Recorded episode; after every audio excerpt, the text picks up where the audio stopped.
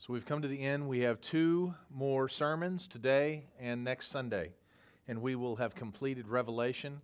Um, I actually, at this point, don't remember when we began Revelation, but it's been a while ago, and so I, um, I am sort of torn. I, uh, in, in some ways, I'm sad to leave it because I love this text so much, and then, um, but I'm also excited about moving on to something new, and so. Uh, we will begin Mark in March, and uh, the final Sunday in February, we will have sort of a culminating service, worship service, and sermon that kind of wraps everything up into a nice bow because my OCD will not allow me to start a new sermon series on the last day of the month. We got to start it in a new month, so that's what we'll do.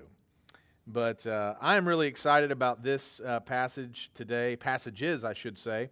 We are going to be in Revelation chapter 21, verse 9, all the way through Revelation 22, verse 5. And Jesus is revealing to John the new earth. He's revealing to John what is to come. And uh, I'm, uh, I'm excited about preaching this. Uh, it is fairly straightforward uh, from our perspective and how we've been preaching, the interpretive method in which we've been preaching. Much of what we're going to be reading this, uh, this day is symbolic, and so we should be very careful about taking the numbers and the, the images literally, as some do. and and here's what I what I what I like to say is that if we take the if we take the text literally, you actually it's not as impressive as if we would take it symbolically. And so we're going to be reading this symbolically this morning and I will explain what that means. But basically what John what Jesus is revealing to John is the new earth, what we're going to be experiencing for all of eternity and um, it's a beautiful picture. so I want to pray, and we're going to break right into it. And I'm just going to walk through this text this morning. It's going to be sort of like I would on a Wednesday night, but less back and forth and just me coming at you, if you will, and we're going to apply it where it's necessary. So let's open up uh, our, more, our sermon with a, a word of prayer, and then we're going to get right in it. Father in heaven, we thank you for your word. We thank you for your for this text, for this scripture, Father, and we thank you for this vision that Christ has delivered to John. And I am uh, I'm thankful for what it reveals to us about our eternity. And Lord, I pray that as we read it and as we try to understand it, Lord, that we are interpreting it from the right perspective, uh, how you intended for us to understand it.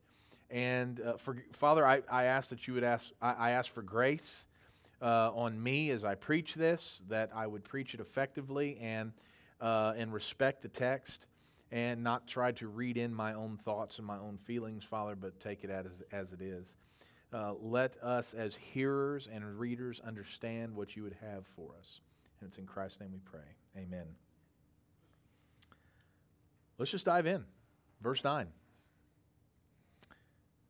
John writes Then came one of the seven angels who had the seven bowls full of the seven last plagues, and spoke to me, saying, Come, I will show you the bride, the wife of the Lamb. Now, immediately I have this picture of a wedding ceremony, right? And I remember uh, that I was doing photography at a uh, for a, for a wedding, and uh, and I'm always nervous about doing taking photos at weddings, like being the photographer, because you're like, you know, if I mess this up, you know, that's it. They're not going to have the right photos. They're not going to have any photos. And Lord willing, I'm not going to get a chance to do this again, right? And so we, we don't want a second do on this on this wedding thing. And so like I'm always really nervous about that. And I, I take it very seriously and I, I probably overdo it. Like I have like three or four cameras and all this kind of stuff. But I remember this one wedding that I was doing, and uh, we were actually in a, a, a, a beauty parlor. I don't even know what you call it. Uh, they, they do a lot of stuff there, right? But they were doing the bride's makeup and hair and all that kind of stuff. Salon, is that the word? Okay. But it was more than that. It was like they were doing a lot, they did a lot of stuff there. So it was a partial salon, but they did other stuff. And, but let's just call it a salon. So I was in the salon because, you know, I, they want you to take the pictures of the bride you know, getting the makeup done and and all this sort of thing. And it was just a it was just a, a, a, it was it was kind of just very practical. These photos weren't they weren't real artsy or anything like that. But then the the bride's father was out in the foyer waiting. Okay, and he had not yet seen his daughter. And so he's out in the foyer, and the bride's mom came in. She said, "You're going to want to get this." I'm like, uh, "Okay," you know. So I, you know, I set up. I'm like, I'm going to take the picture, right? And um, as here comes the bride, and I'm kind of following her, and I'm like getting my camera ready and everything, and she steps into the foyer, and the dad turns around, and he sees his daughter for the first time in this wedding gown. And he loses it. And I'm sitting there snapping pictures and everything. Like, I'm going to ruin this moment. you know? Uh, but I mean, like, I'm taking these pictures and he's just, he's, and, and this dad is not one to like lose his, lose his cool, right? I mean, he's very straight laced, very serious and everything. But when he sees the bride walk in for the first time, he just melts right there very emotional. And I can imagine that when the angel comes to John, he says, Come, I will show you the bride, the wife of the Lamb. And the bride is clothed in splendor. Let us remember that the only reason the bride is clothed in splendor is because of the groom. And you know, and that that's kind of what's happening in a wedding too, right? the, the bride is dressed in that way because she's got a groom that she's walking into, right? And that bride wants to dress her best. I remember when Crystal and I got married, we did it traditional. Now they don't do it traditional, right? Like now they do the pic, like all the pictures beforehand. Like that's really common. They do all the pictures beforehand. Um, so the groom has already seen the bride and everything. And, and, and that's okay. I've, I've done photography at those weddings too and stuff, and, and that's okay. But it does lose just a little bit, right? Well, we did it very traditional. We even started our, I was joking the other day, we started our, our wedding on the half hour, right? I think it was like at 6.30 because you have to do that, right? If you don't start it at 6:30, then the hand is going down when you start the wedding and all of life ends right there, right? That's what I, that's what we've been told, right? And so you have to start at 6:30 so as the wedding starts that hand is going up. And so we did it very traditionally and you know I'm i st- I'm standing down there and all the groomsmen and all, we walk out into the church and we're all wearing sunglasses cuz we're cool and we're out there and then you know they open the doors and Crystal walks in. It's the first time I'd ever seen her uh, in that uh, wedding dress. And then she tries to one up everything. She, instead, of, instead of playing the wedding march, she sings down the aisle. Right? And so, yeah, so let's like really mess up everybody on that wedding day.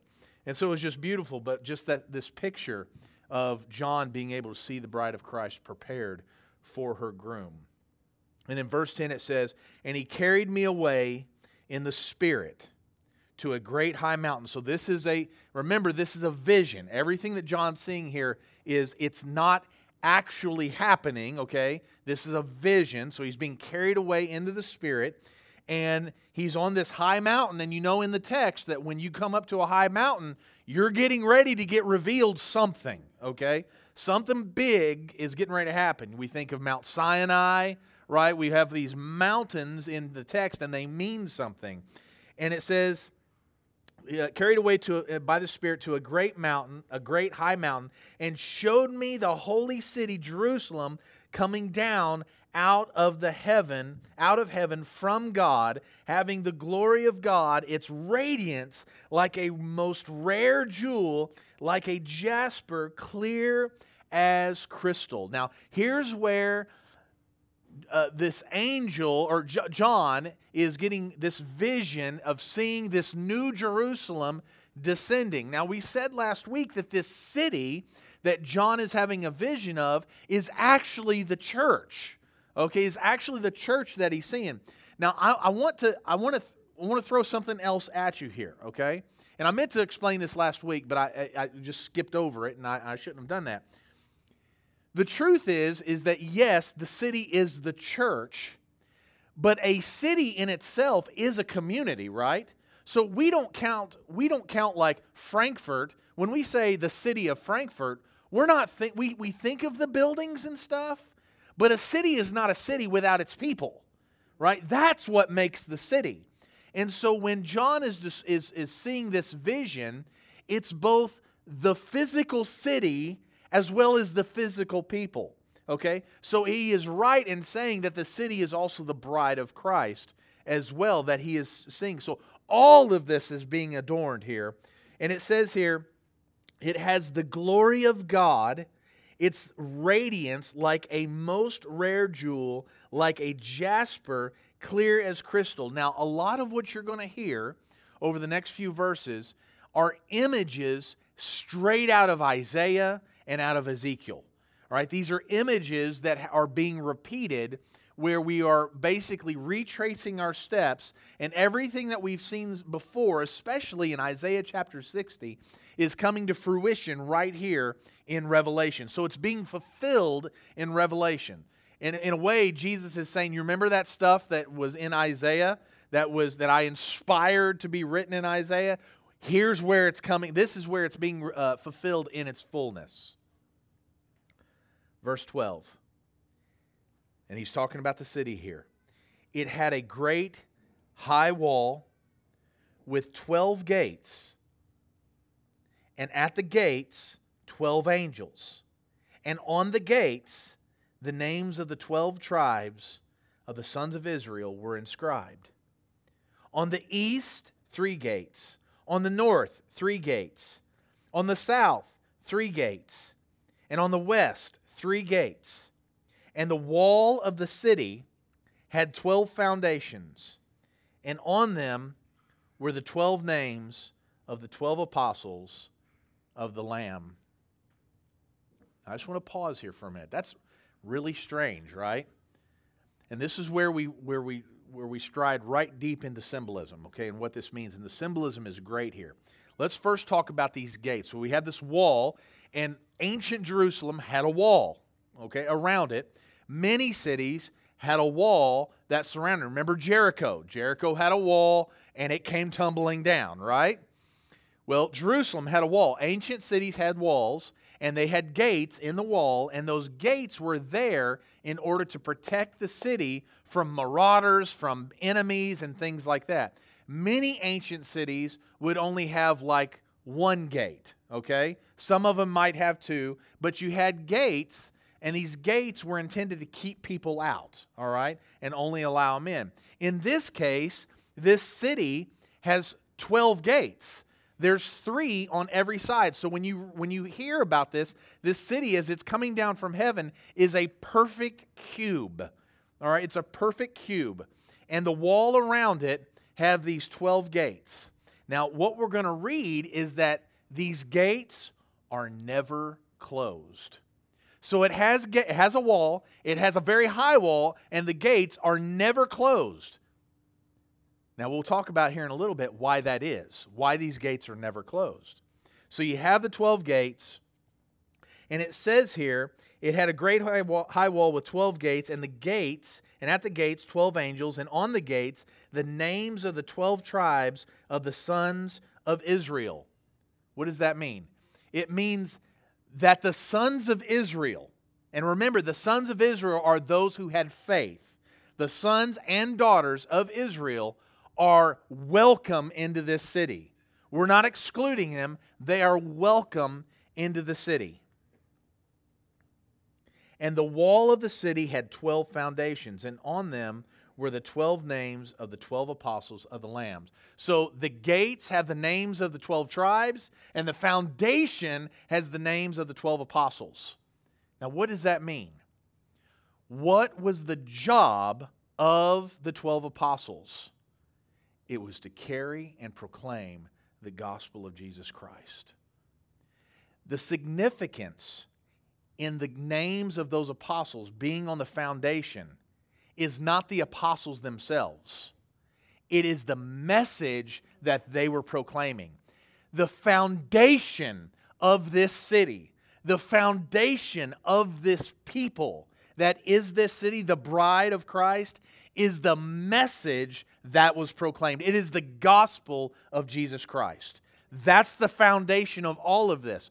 If, you, if, if I could say it this way, there would be no city. This city falls apart, it comes down if the gospel isn't there. And I would say the same thing about the bride of Christ. There is no church if there is no gospel. There is none.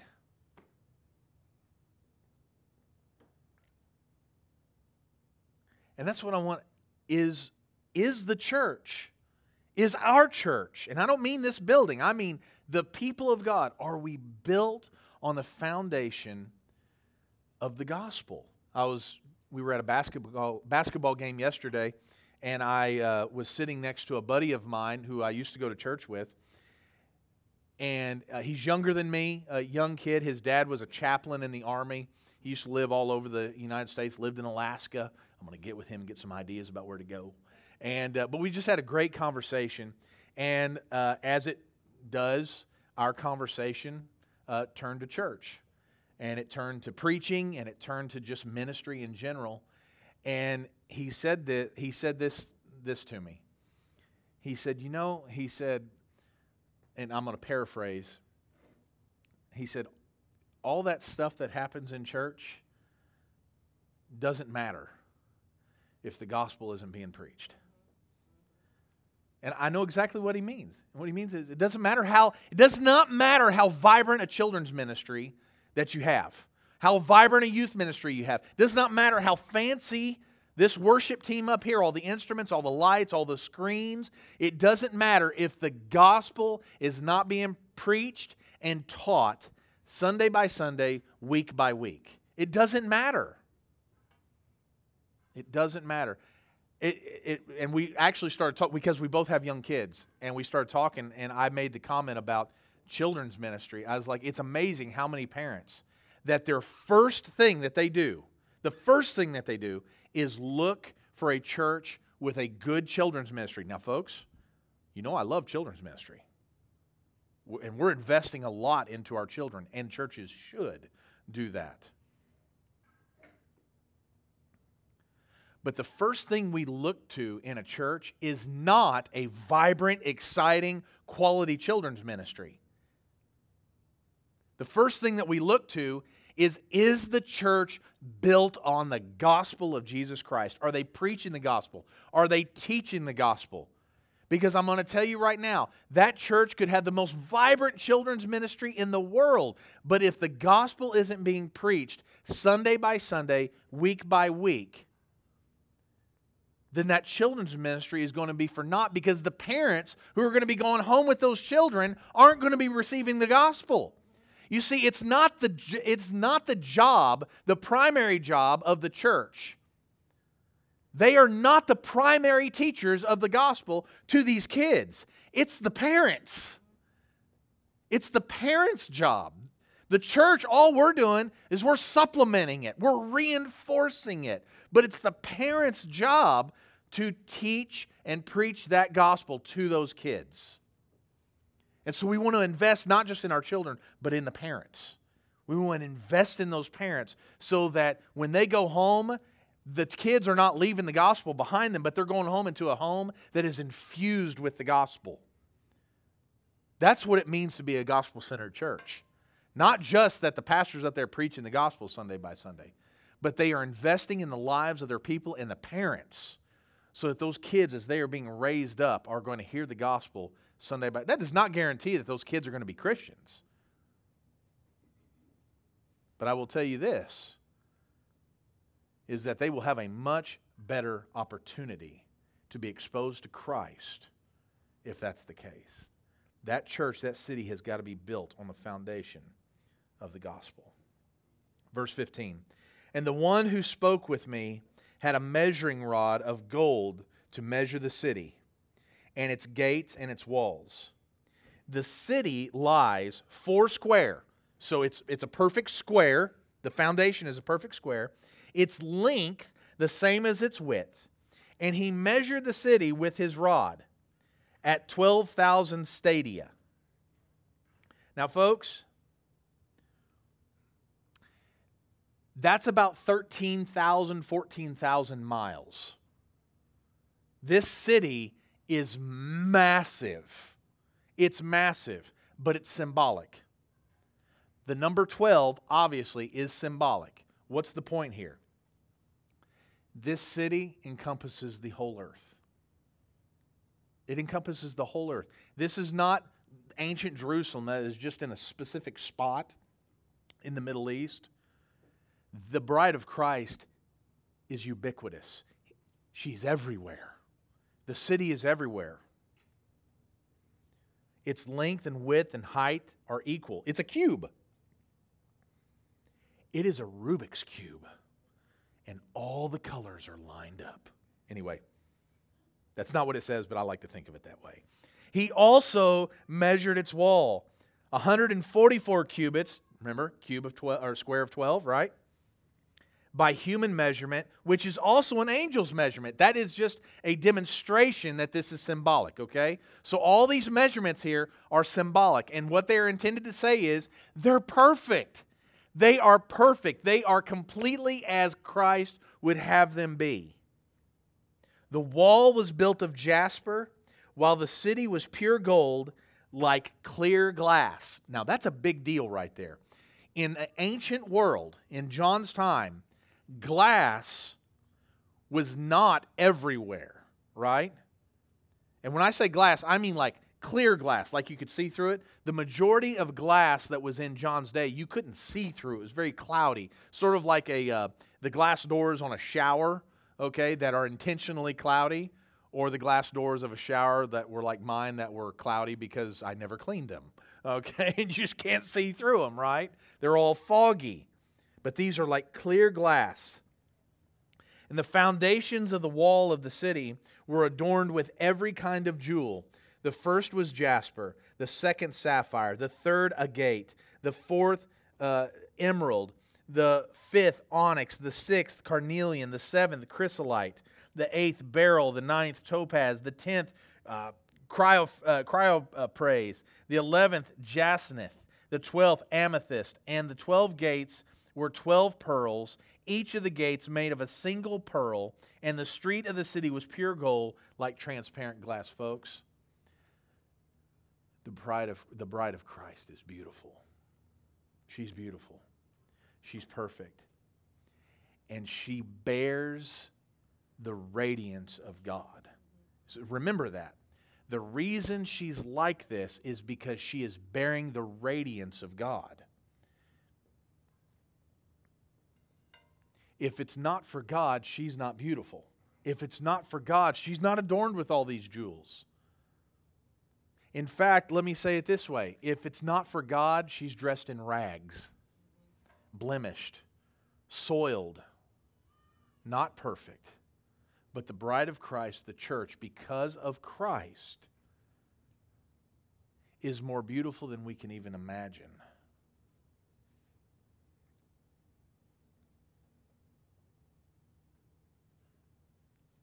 Verse 22. And I saw no temple in the city. Now, this right here, to us, we read that and we're like, okay, there's no temple in the city. To John, this, this was written, remember, after the temple had been destroyed. And so John remembered the temple. John was there when Jesus flips over the tables, right? John remembers the temple. He remembers the significance of the temple. And so many Jews are looking forward to this temple being rebuilt. And John here is getting a vision that this temple's not there. Many Jews reading this would be, would be saying, This is not the new Jerusalem if there's no temple? There must be a temple. And it says in verse 22 And I saw no temple in the city, for its temple is the Lord God, the Almighty, and the Lamb. There does not need to be a temple when Christ is present. When it says in that song, uh, you tore the veil and you made a way, that's Christ saying, Quit separating me from my people.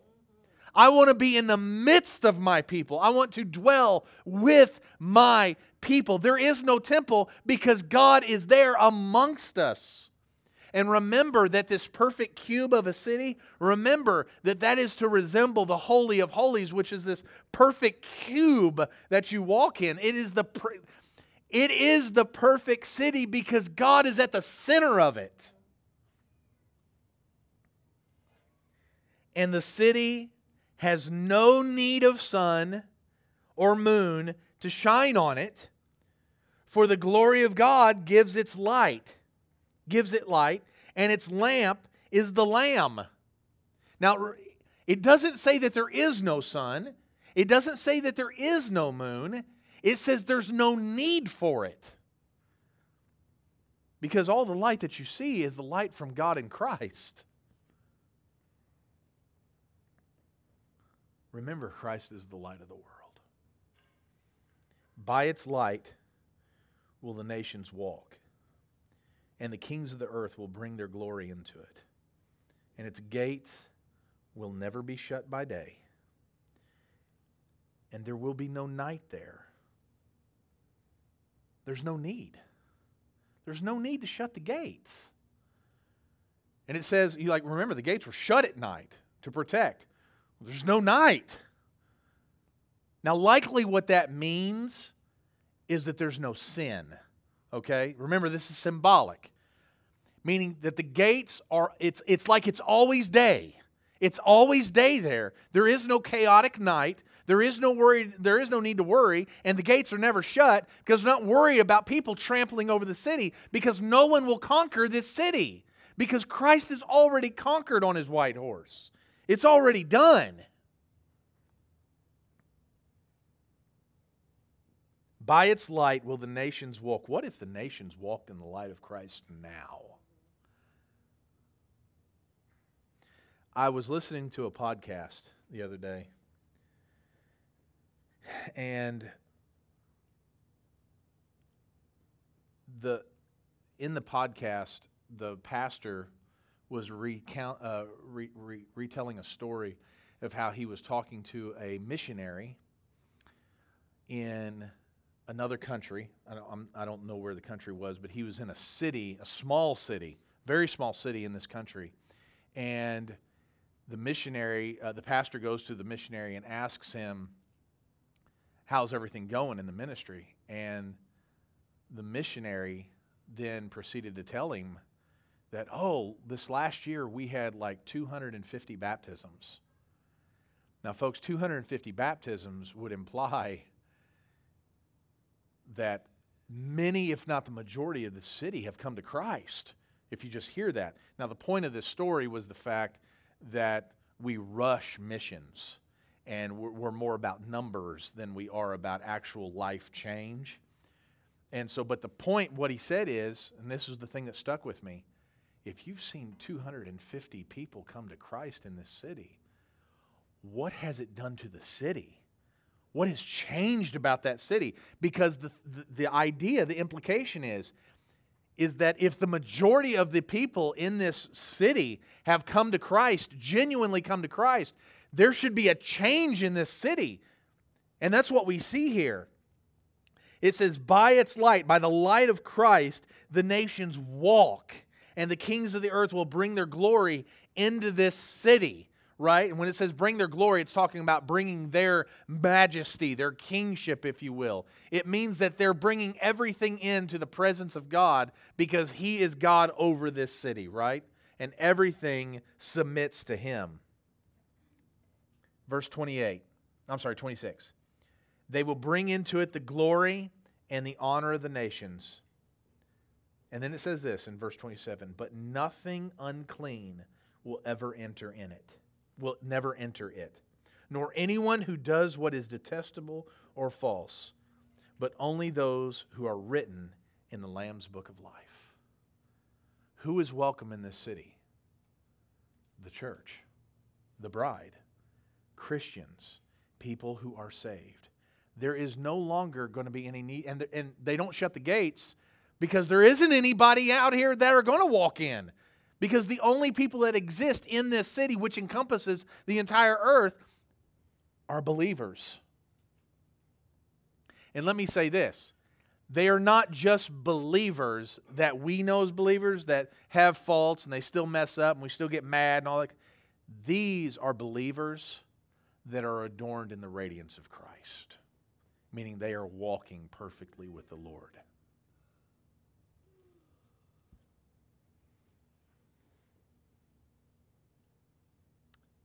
Chapter 22, verse 1.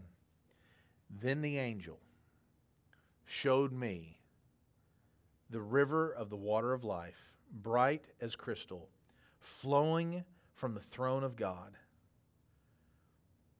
and the Lamb through the middle of the street of the city. Also, on either side of the river, the tree of life, with its 12 kinds of fruits, yielding its fruit each month.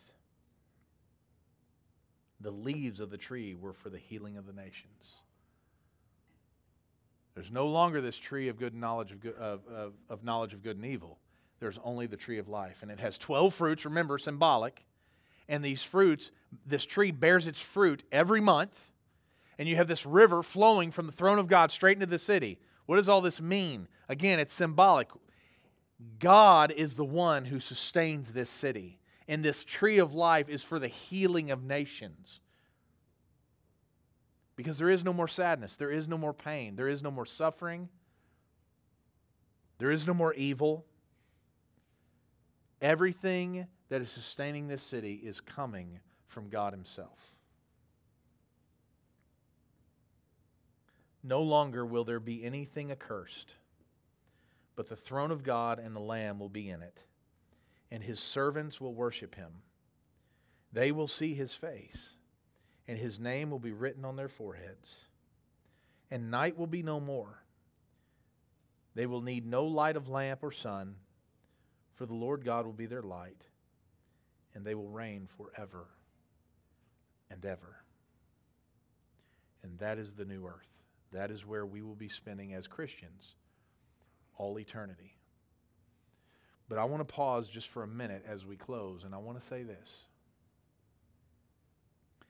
many of us, rightfully so, are looking forward to the day when we can be a part of this city where, where there's nothing accursed, there is no pain, where we'll be walking by the light of the Lamb, and there will be no more night. There will be no more need for sun or moon because it is the light of the Lamb that is lighting our path. And here's what I want to tell you, though Jesus Christ is the light of the world now. He is right now. Yes, this world is infused and broken by sin. It is. And we are fallible creatures who still sin and are broken. But the light of Christ is present now.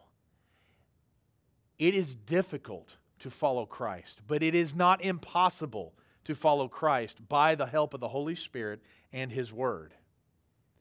And so it would be a mistake for us as believers to say, I am looking forward to eternity with Christ when I then can follow Christ and His light. That would be a mistake. Not to look forward to it, but to say that we have to wait to follow Christ and his light until then. Because we can follow Christ right now. In fact, Christ is the light of the world, and he also says that the church is the light of the world because we are radiating the light of Christ into and amongst the nations right now. Why wait? There's no need to wait. In fact, Christ would say, Why wait? I have commissioned you to go right now. We'll be studying that on a few Wednesdays from now. But that is our commission. Until Christ is radiating his light for all to see in eternity, you all are the light of the world to go out there and show Christ to the masses. And so I say, why wait? Do it now. Be present now.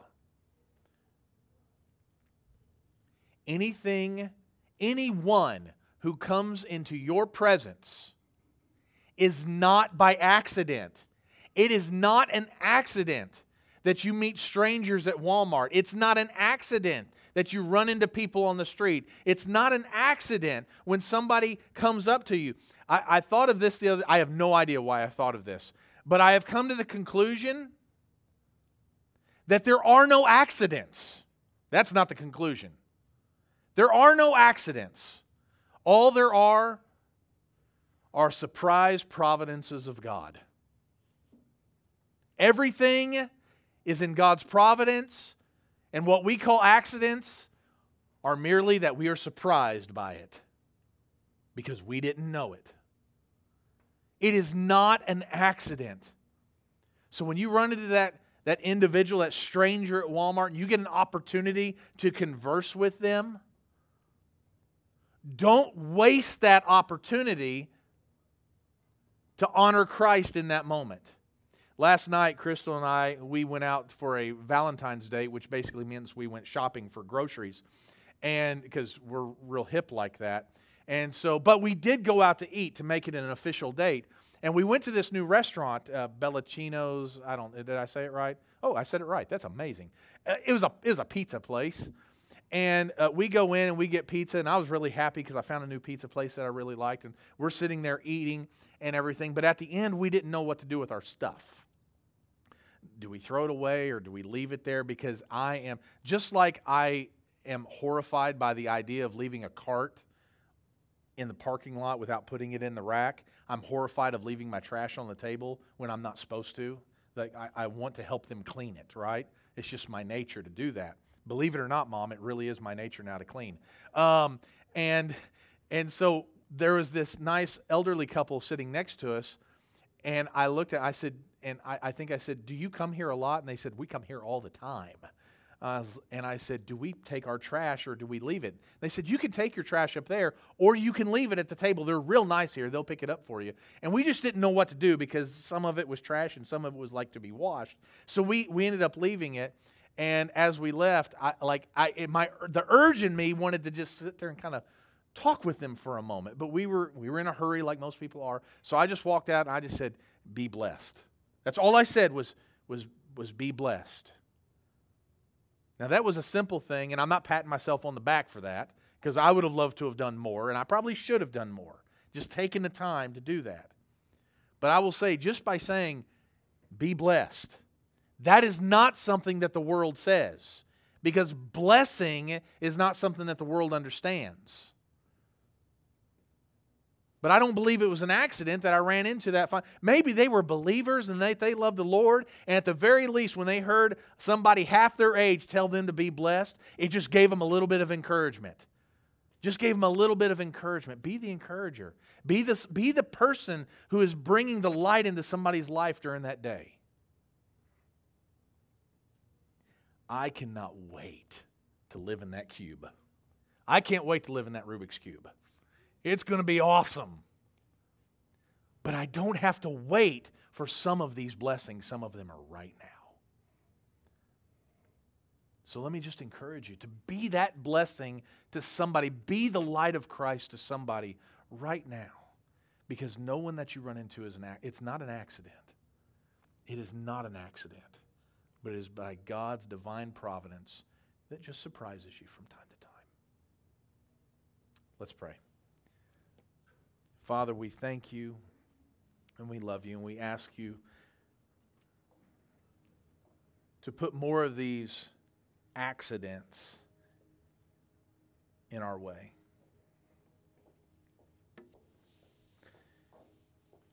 And help us